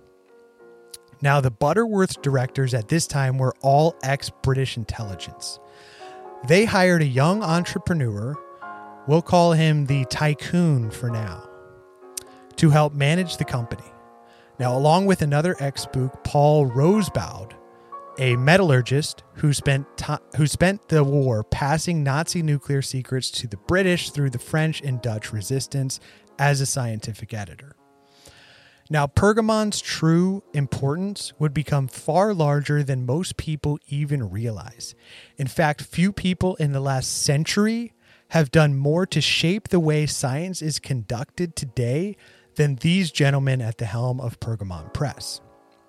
Now, as we said, Science was entering a boom period, having gone from being a scattered, amateur pursuit of wealthy gentlemen to a respected profession. In the post war years, science became synonymous with progress, like we were saying earlier. Governments would emerge after the war as the major patrons of scientific endeavors for the first time in history. And this was not just the arm of the military industrial complex, but through newly created agencies such as the U.S. National Science Foundation and the rapidly expanding university system. So Butterworth, Butterworths, they actually decide to say fuck it. They just abandoned the project altogether in 1951, and the tycoon offered up 13,000 pounds, uh, which is about 540 grand in uh, in U.S. dollars today. So he offers that up for both Butterworth and Springer shares, giving him complete control of the company. Now, he kept on Rosbaud uh, as the scientific director, and the new venture was dubbed Pergamon Press. So science is expanding, and Pergamon realized that it would need to produce new journals to cover all these new fields of study. Now, as we said, the process before was slow and bogged down by internal debates between members about the boundaries of their field. Now, all Pergamon needed to do was convince prominent a prominent academic in their fi- that their field required a new journal to showcase the field of study properly. So it installed this person at the head of that journal. And Pergamon would then begin selling subscriptions to university libraries, which suddenly had a ton of government money to spend, asking them to sign exclusive contracts to edit Pergamon journals. Now, this was something that scientists had never seen. Pergamon said, We don't compete on sales, we compete on authors. The tycoon from Pergamon would attend conferences specifically looking to recruit editors for new journals, throwing lavish rooftop and yacht parties, wooing scientists to plan out their new journals. One scientist said, quote, We would get dinner and fine wine, and at the end, he would present us a check, a few thousand pounds for the society. It was more money than us poor scientists had ever seen. So by by 1959, Pergamon was publishing 40 journals. Six years later, the number would rise to 150. Now, this put Pergamon light years ahead of the competition. In 1959, Pergamon's rival, Elsevier, had just 10 English language journals, and it would take that company another decade to reach 50. Pergamon would come up with these grand titles like International Journal of Blank. A former vice president at Pergamon described this as a PR trick, but it also reflected of under, an understanding of how science and society's attitude towards science had changed. Collaborating and getting your work seen on an international stage would quickly become a new form of prestige for researchers. So basically, Pergamon had the market cornered before anyone else even realized there was a market.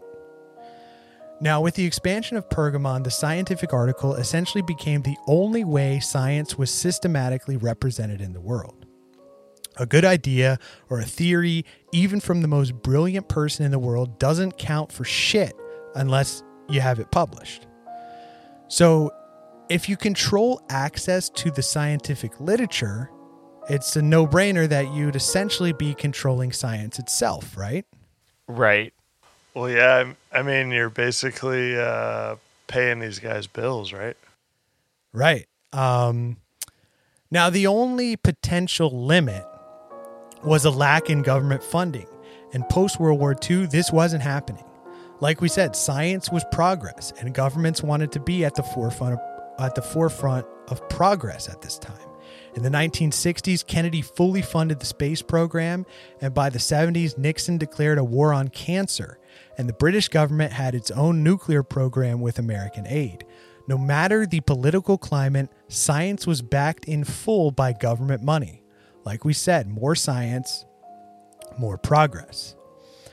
Now, Pergamon had transformed the business of publishing, but the work of science remained unchanged. However, by the mid 70s, publishers began to dip their hands in the practice of science itself, starting down a road that would essentially lock scientists' careers into the publishing system, guiding the direction of research. One journal started this transformation. Cell, now also owned by Elsevier, was a journal started by the Massachusetts Institute of Technology, MIT. Rob's got buddies there. Now, to showcase the new field of uh, the journal was started to showcase the new field of molecular biology. It was edited by a young biologist, Ben Lewin. Now, Lewin prized long, rigorous papers that answered big questions, often representing years of research that would span multiple papers, and he rejected far more papers than he published. Now, Lewin realized scientists are basically, like Billy was saying earlier, they're pompous dickheads. They want to be part of an exclusive club, better than the rest, and Cell became that club. Now, you, where you published became immensely important. Other editors took a similar approach to try to replicate Cell's success, and publishers adopted a metric called impact factor, or how often papers in a journal are cited in other papers. And so scientists who publish in high impact journals were rewarded with more jobs and more funding.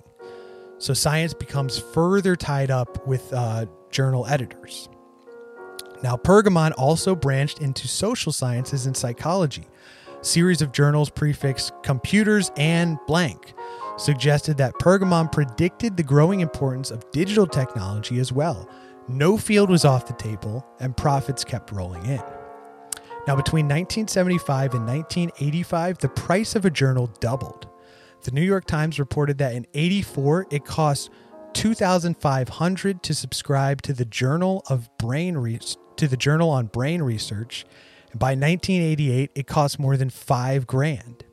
That same year, Harvard overran its research journal budget by half a million dollars. Now, during the years of this explosion, so to speak, Scientists occasionally questioned this hugely profitable business. As we said, they basically supplied their work for free. But it seemed to be the university librarians who first recognized the trap that had been set in the market. The librarians, they used university funds to buy the journals on behalf of scientists, and so it was the librarians who found themselves locked in a series of thousands of tiny monopolies with more than a million scientific articles being published each year, they had to buy all of them at whatever the price the publisher set.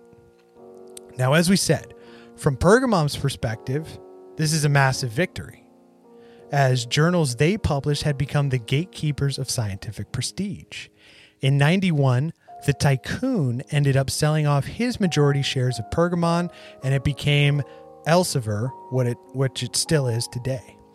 So, with the purchase of Pergamon's catalog, Elsevier now controlled more than 1,000 scientific journals, making it the largest scientific publisher in the world by a long shot. By 1994, prices rose by 50%. Universities now had their budgets stretched to a breaking point. The US based Publishers Weekly reported librarians referring to a doomsday machine in their industry and for the first time, they began canceling subscriptions to less popular journals. Now, I'm thinking you could also even see this as a connection to the expansion of universities as a pure for profit business, raising the cost of textbooks and tuitions while the value of a degree became more and more saturated. Now, by the mid 90s, the internet was starting to boom. Some predicted, hey, this is finally going to end these journals' stranglehold on the prestige of science. But, as always, the publishers understood the market better than the academics. By 1998, Elsevier devised a plan for the internet age that became known as the Big Deal. It offered electronic access to bundles of hundreds of journals at a time. A university would pay a set fee each year for access, and universities signed up in droves. Uh, Cornell's 2009 bill was just short of $2 million, and any student or professor could download any journal they wanted through Elsevier's website. So Elsevier cleverly switched Pergamon's tiny monopolies into one so large that it was impossible for universities to do without. It once more sustained this immense power the publishers had captured and the profits soared into the billions by 2010. In a 2015 report, Elsevier owned 24% of the scientific journal market, while other publishers like Springer and Wiley Blackwell controlled another 12% each. These three companies accounted for half the market. Now, since the 2000s, scientists have been seeking alternatives to subscription publishing with something called open access. This basically removes the commercial element. So basically, you have these online journals, scientists pay upfront fees to cover editing costs, and this guarantees the work is available and free to access for anyone. Now, some of the biggest funding agencies in the world, including the Gates Foundation and the Wellcome Trust, back this model. But still, only about a quarter of scientific papers are made freely available at the time of publication. More recently, the most radical opposition to subscription based journals has been centered around a website called Sci-Hub. Um, this, think of this as like the Napster of science, or I guess the Pornhub of science. Nice. Um, Everything's free. it that's where they got the name, you know. And uh, so this site allows anyone to download scientific papers for free. And its creator, Alexandra Elbakyan of Kazakhstan, says, quote, science should belong to scientists and not the publishers. Now, currently, Elbakyan is in hiding, facing charges of hacking and copyright infringement in the U.S. So that's wonderful, right? Wonderful, yeah. Um, The track, it's tracking. Now, however, it does appear that frustration with the current system is growing. But if we look at the history, it would seem that betting against science publishers is a risky undertaking. After all, back in 1988, the Pergamon tycoon predicted that in the future there would be a handful of powerful publishing companies and the trade would adapt in the electronic age with no printing costs, creating pure profit for the publishers. That prediction has certainly come to life. Now, that tycoon who started and ran Pergamon Press was none other than Robert Maxwell. Yes, the father of infamous Ghislaine Maxwell. Nice. Very interesting. Hmm. The dots are connecting. the dots are seeming to connect. Now, as we said in 1991, Maxwell sold Pergamon to Elsevier for 440 million pounds to finance his purchase of the New York Daily News. Later that same year, he became hit with a series of scandals over mounting debts, shady accounting practices, and an explosive accusation by American journalist Seymour Hersh that he was an Israeli spy with links to arms traders. And on November 5th, 1991, Maxwell was found drowned, quote unquote, off his yacht in the Canary Islands. And of course, the theories arose that he was pushed, committed suicide, or was perhaps outright murdered. In 2003, theories alleged that Maxwell was assassinated by Mossad, that's essentially the Israeli CIA, to hide his spying activities. Um, now, of course, in 2003, Maxwell was long dead, but the business he started continues to thrive in new hands, reaching new levels of profit and global power, all the while guiding science by the sales that Maxwell created. So that's the last thing I expected. I didn't expect there to be any Epstein connection at all in this. And then I find this crazy shit about Pergamon press history. I mean, what are we thinking here? Do we have any fucking thoughts here? Uh, will we see a change in the coming years, or do we think that science will continue to be dictated by profit, politics, and the powers that be? I honestly really do think that unless something changes, it's all it's all going to be about money. Right. So these publishers, I mean, even Pergamon Press, they knew how to work the system. I mean, it's a good idea, but it doesn't promote healthy scientific thought. Um, well, it's a good idea for the publishers, yeah, because they're raking good- in yeah. the money, but the scientists are just left basically doing all the work for free. And then I think the machine like snowballed so far that now it's kind of guiding what they even fucking study because Exactly, because it becomes trendy and like you want to be part of this cool crew.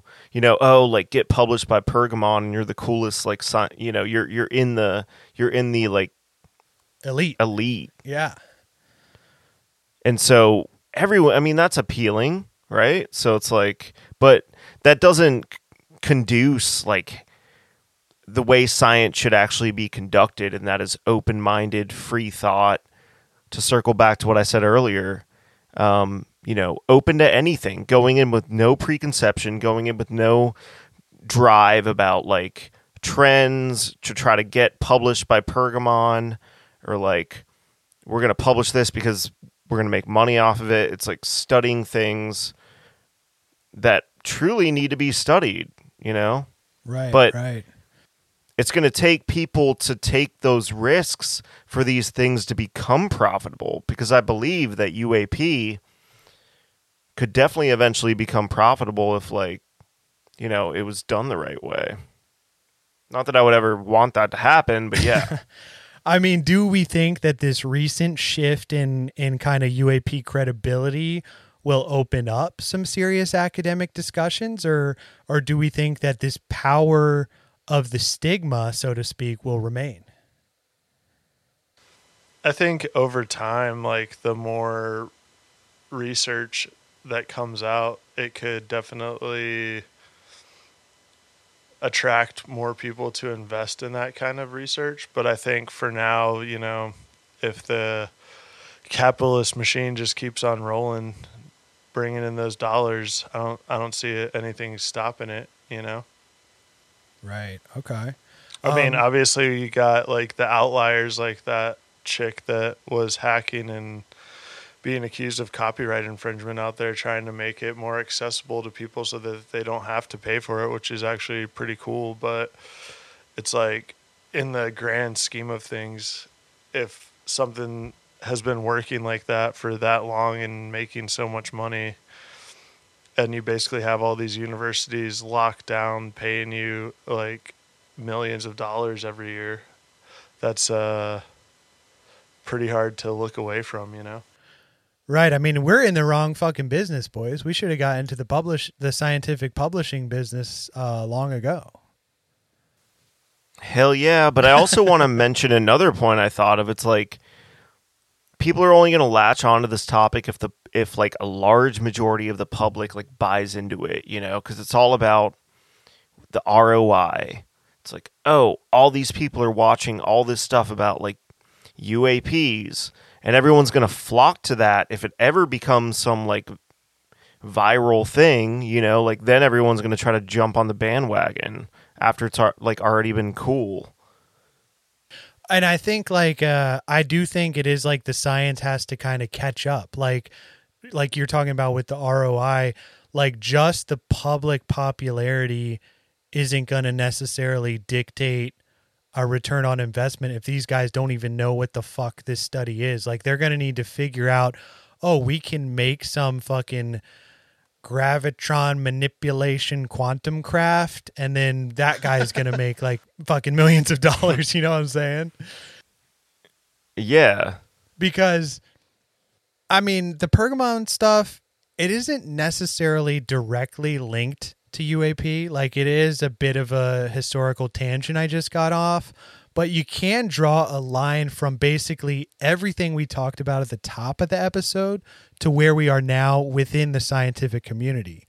I mean, it's like we used to take UAP seriously unless like we said you hold the idea that blue book was a, a um, but even if you hold that idea i think this still lines up and post world war ii the government's looking into these things now we're throwing money at blue skies research we want scientific progress you also look at guys like Vannevar Bush who was a proponent of blue skies research and then edward condon who essentially started the stigma of ufos and all these guys work together on the Manhattan Project. And if there is an MJ12, they definitely have links to that as well. And interesting side note here J. Edgar Hoover, Edward Condon was only on the Manhattan Project for a brief time. He, he resigned. J. Edgar Hoover actually wrote a letter to President Truman in 46 that named several senior government officials as part of a Soviet network and it described Condon as nothing more or less than an espionage agent in disguise. Now, he had his clearance revoked and reinstated numerous times, as did many other scientists on the Manhattan Project, including Oppenheimer. And remember from our MJ12 episode, Vannevar Bush was asked to resign and later turned up dead. So, like, even that kind of stuff is a whole nother rabbit hole you could go down. Um, Now, then by the 1960s, the Cold War is in full effect. We got to keep any scientific advances a secret, as secret as possible. On top of the science, on top of that, science itself switches into the hands of publishers, gets caught up in the wave of bullshit and funding problems we just looked at. Meanwhile, UFOs are essentially lost in the sauce. or was it this stigma? Was the stigma perhaps engineered by some type of high level committee, some secret cabal that continues to shroud these discoveries from the general public, writing them off as some sort of plot from a sci fi novel, all the while someone somewhere is behind the scenes working on this stuff? I mean, that's the fucking story right there. That's the fucking crux of the episode. Am I right, boys? Classic, uh, classic government smokescreen. That's it. That it wraps it up. Like Condon. Yes, yes, Condon. Uh, I mean, what do we guys? What do we got on here? Final thoughts on Blue Skies research, academia, UFOs, Garry Nolan. What what are we thinking? What do we got? It's a lot. Like it's it's just it is. It is. This in like this ended up going away that, like I said, I didn't even see coming, and then I mean, you could get further into, like we said, with the Soviet stuff, and a lot of people think Maxwell himself was a Mossad spy. Same with Epstein and all that stuff with links to the Mossad, and it's it's a crazy fucking not, we'll say, right? Yeah. exactly. I I think it's very it, it, it's it's a very important topic, and I remember when we were talking about this episode, we were kind of prepping for it, and you know, I t- I texted you guys. I was like, yeah, this is really important because, in my opinion, I I really believe that like there's something going on. Our government's starting to acknowledge it. The scientific community does not take it seriously because I believe most people don't take this topic seriously. The majority of people that I personally speak to about UFOs, UAPs, UAEs, whatever you want to call them, it's very ha ha ha, like, oh, that's funny, you know, like, that's hilarious. Or they're religious. So, like, you know, of course, I respect that, that mentality, of course, but they don't really like take it seriously. And I think right. more people need to be have stock in it and want to really know the public, our government officials. I mean, I think the government's starting to come out more about it, but I think that it, that needs to continue to happen. And I hope more information is slowly leaked in the coming years to help propel that. But scientists, they have and they have to use this blue sky research that we talked about as well, because you know that's what's going to actually lead them to these discoveries, right? Like, I mean, it's so important for these people to be open minded to anything and not go go in there with any specific preconception or determination before they even complete, you know, the the research. So I think it's absolutely crucial and I really hope people wake up to it. But I guess only time will tell. And like we said, I mean, maybe the science just fucking isn't even there yet. Maybe it needs to fucking catch up, you know? Um, and and that's 100% valid too i mean maybe we're not there technologically evolution from an evolutionary perspective but I think it's like we said, it, we will only get there if we start throwing more money at kind of blue skies research instead of this agenda driven research that has seemed to plague the scientific community. Yeah it's distracting and like it it drives people to do to research certain things for a purpose whether i mean it all it all boils down to money let's be honest nowadays in this day and age Right. And um, Well, it sounds like in any day and age, really, ever since the uh, publishers took over. Well, yeah, since I guess Yep. you can, since the publishers started realizing they could fucking pocket the money, line their pockets, become tycoons. Um, Well, I also think it will be interesting to see if anything like viable comes from the Senate hearing that's happening because I think, you know, even though people like myself included kind of think of our you know, government as kind of a joke right now that um if if serious and like compelling information is actually like brought to the forefront and they take it seriously, then that would definitely be a big shift in momentum for the research and development side of things regarding UAPs just because you know like Billy was just saying like a lot of the majority of people right now like see it and they're like oh yeah okay like this is out of a sci-fi movie like this stuff doesn't exist or like they just think that they just believe what they're told and you know we're the only intelligent life out there and nothing else could ever exist. You know with these publishers still kind of having a stranglehold on what does and doesn't hit the journals each month then it's like kind of hard for real scientists to kind of get their discoveries out there. But I mean, obviously, I think if anything groundbreaking was to happen, we probably wouldn't initially hear about it right off the bat, anyways, you know, just because how under wraps things have always been kept from the American public in the past. Yeah, and and honestly, like it's so crazy to me because there's so much more evidence that's coming out currently that the government's talking about that like is all this it's all this crazy stuff that's like from like movies that's in the news and people still don't care. It's like that stigmatized. I feel like in And our I culture. do, I do see a lot of like posts like that of like, hey, nobody cares. But at at the same time, like I to kind of play devil's advocate, like, what the fuck is the general public supposed to do? Like, what the fuck do you want people to do? Like the government. I'm not I'm not, asking people to do anything about it. I'm just I'm just saying like it's just interesting to me that people don't even like have an interest in it. They're just cuz when you mention like oh yeah, do you hear the government just release this new department to study like UFOs? You know, like the UFOs from back in the day that everyone talked about, the, you know, little Yeah. green men, those UFOs. And they're just like, "Oh, haha, yeah, oh, that's cool." Yeah, and, I'm and like- that's um Really? That- like that proves the power of the stigma, dude. It's powerful. That's all Um, I'm saying. They'd rather talk about Barbie and like the new Marvel movie coming out. You know what I'm saying? Hey, dude. Hey, Oh, yeah, Oppenheimer, Oppenheimer. Oppenheimer is also fucking up there, dude. Our boy Oppenheimer. He's also in the in the news. Maybe more people will start looking into Manhattan Project, get in on these these scientists and shit. And you know, um, what I was thinking, maybe this is bad research on my end.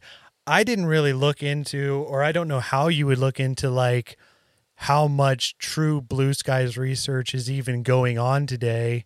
Um, I mean, obviously, I don't think unless somebody made some crazy breakthrough that it would be published in a journal for all the reasons we just said. But um, you know, who knows how much of this shit is going on today? But it is hopeful. Like when you look at that lady who's hiding, who started Sci-Hub, um, it is hopeful because if you compare that to Napster, I mean, Napster completely revolutionized like the music industry, so maybe that will do the same for science. Um, you know, maybe We- there is we some should hope, hope. there. Yeah, like like Obama. I would like to hope. Yeah, Are you with Um, science? I, I I'm with science, dude. Um, Well- and I mean, oh, go ahead. No, I was just gonna say, you know, just again, piggybacking off you guys there. I think that maybe part of the reason that um, when something like this hits the news, people don't take it as seriously just because of all the other like crazy shit going on in the world at the moment. It's just like, oh, just another fucking crazy ass thing that's on the news. So it's Yeah. just everyone's kind of like jaded by all the crazy news stories out there that, you know, people seeing a UFO land in Las Vegas is just like, you know, a, a norm nowadays and not like as crazy as it would have been, you know, back in the 50s when no one had ever seen or heard of this shit, you know?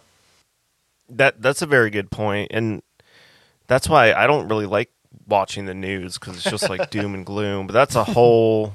We ain't going down that rabbit hole. You'd Um, rather watch uh, you'd rather watch Barbie. He's a Barbie no, guy. I'm good on that actually. Like No, I'm I not mean, hey. hating on it, but I'd rather watch Oppenheimer. Hey, you yeah, know? we got Oppenheimer. my We speed. got uh, Asteroid City. Aliens are are coming into the fucking uh, pop culture again too. Maybe this is our perfect time to write our fucking alien movie, dude. Alien Summer, baby. Yeah, Let's Alien do it. Summer. Alien Summer. Um, I mean, there you have it, folks. Some food for thought. Chew on this until next time, where we will be zooming out and getting into a comprehensive history on the whole shebang, the whole shabeel. We're getting to UFOs from past to present in order to wrap up Alien Summer. And who knows, maybe Congress will show us some fucking aliens. Maybe they'll be sitting on the Senate floor um, talking to around. Kirkpatrick. Yeah, talking to Kirkpatrick himself. Um, but there you have it, guys. I mean, let us know what you thought of this episode. Um, if you have any thoughts, any any evidence, if you talk to an alien, let us fucking know. Um, on this one, I want to cite NBCNews.com. The U.S. military takes UFO seriously. Why doesn't Silicon Valley or academia by Rizwan Virk? Uh, Vice.com for the interview with Garry Nolan by Thoby Champ- Champion.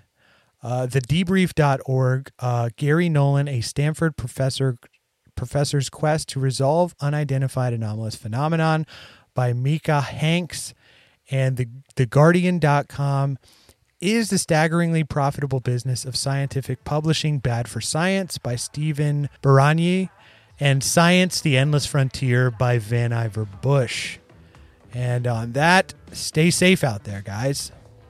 Loyal Legion, as always, thanks for tuning in. Um, if you guys have any ideas that you want to hear on an upcoming episode, you know what to do. Hit us in the DMs, Podcast from Outer Space on Instagram. Uh, check out podcastfromouterspace.com if you want to know a little bit about about us. If you want to buy some merch, if you uh, want to link to all of our other episodes, and as always, stay safe out there. Yes, and speaking of the merch website, I did uh, the slides are restocked for summer, so you can grab yourself a pair of those. And I also put two or one new design for hats. I got some dad hats in three different colors. A ripoff of the NICAP hat from the X Files.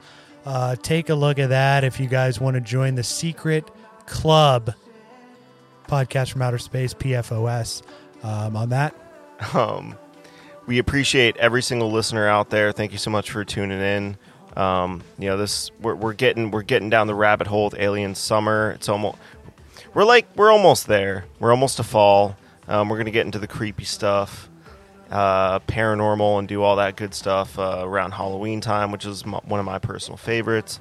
But um, you know, appreciate everyone listening in and my new uh, musical project, Survive the Night. Um, hit us on the Spotify and the Apple Music. We just dropped a new track called Back on It. We're currently working on our new album, so um, if you guys like pop music, uh, just you know, just tune in. But anyways, we will see y'all on the flip side of the moon. Peace, y'all.